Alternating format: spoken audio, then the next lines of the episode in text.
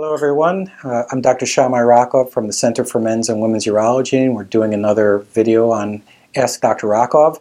It's been a couple of weeks and I apologize for the hiatus, uh, but we've had a number of good questions in the interim and I'm going to take a couple of them up right now.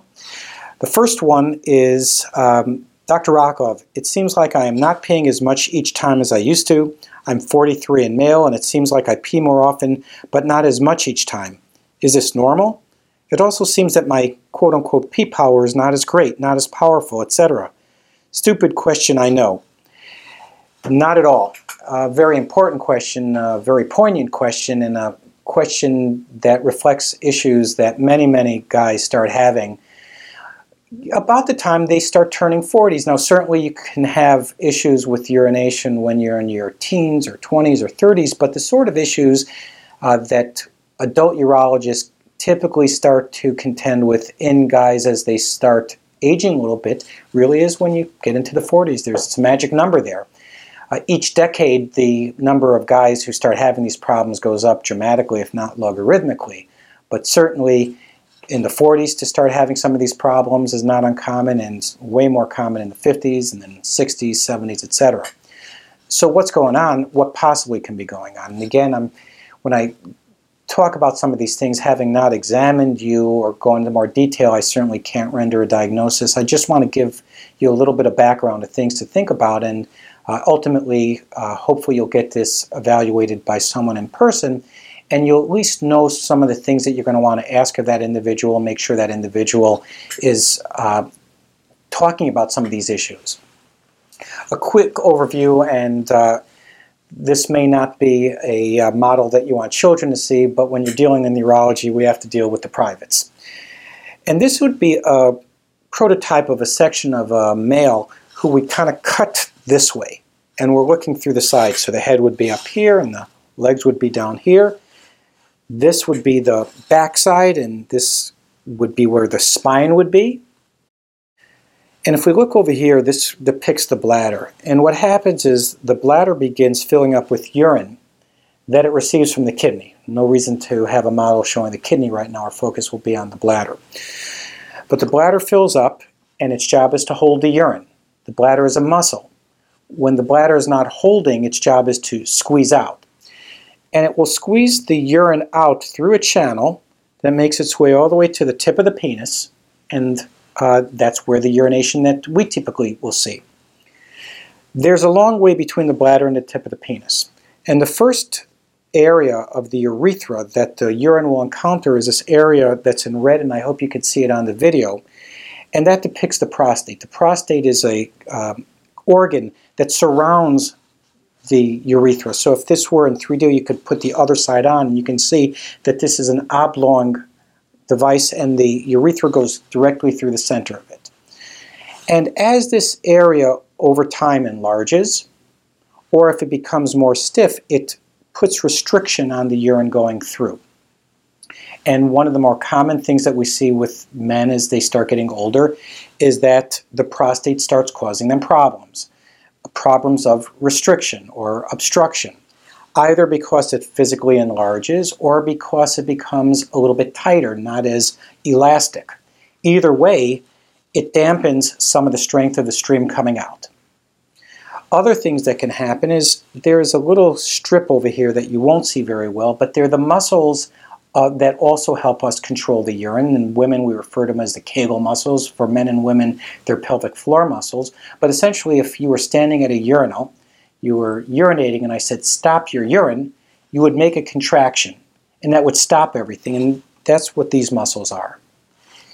In younger guys, guys your age, sometimes what we see is that this muscle actually is getting tight for different reasons. Uh, that's that would be a video in and of itself, but for now we just accept that these muscles have their own set of tensions.